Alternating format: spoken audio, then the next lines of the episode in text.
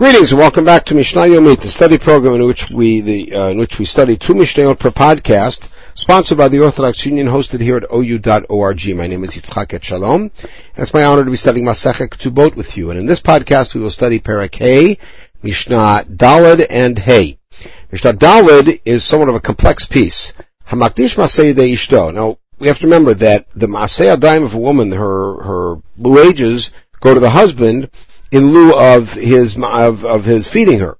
However, let's say that um, um, that uh, he um, that the woman had said, "Listen, I'm going to take care of myself."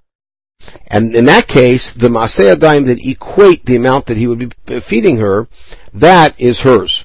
So what happens? She continue working and eating from it. Hamotar, the question is what happens to the wages that are over and above what she would normally eat. Now, the Gemara explains that we're dealing here with a chasor mechsor of a larger piece of the Mishnah, and this is really dealing here with the issue of Yerushat Isha, meaning that there is now something which is belonging to her to her property, and then when she dies, that property is going to go to the husband. The question is, if he was makdish the motar, what happens? Reb Omer Hekdesh, Ramirez um, says that that hekdesh works.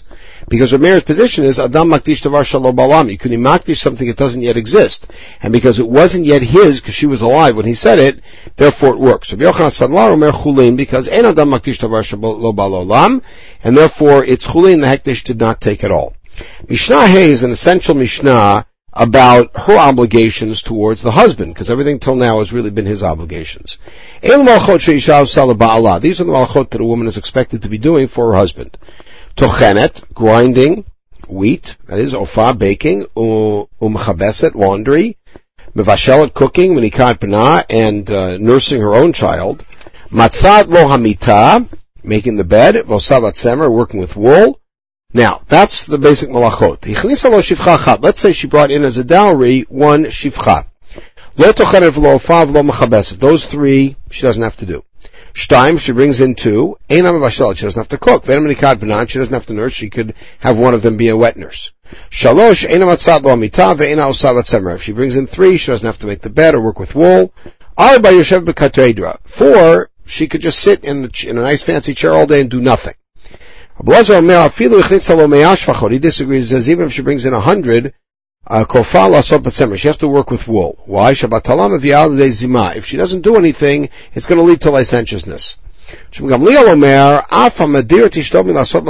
if a man issues a neder, and this is going to lead us into something in the seventh parak, um, although we'll pick up right away, then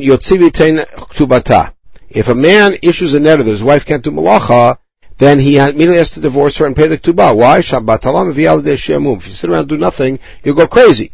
And that's something that's unfair to do. It's unlivable. And therefore we would force him to divorce her unless of course we could find a way to reverse the neder. Okay, we'll pick up with Mishnah Vav in the next podcast. In the meantime, we should have a wonderful day.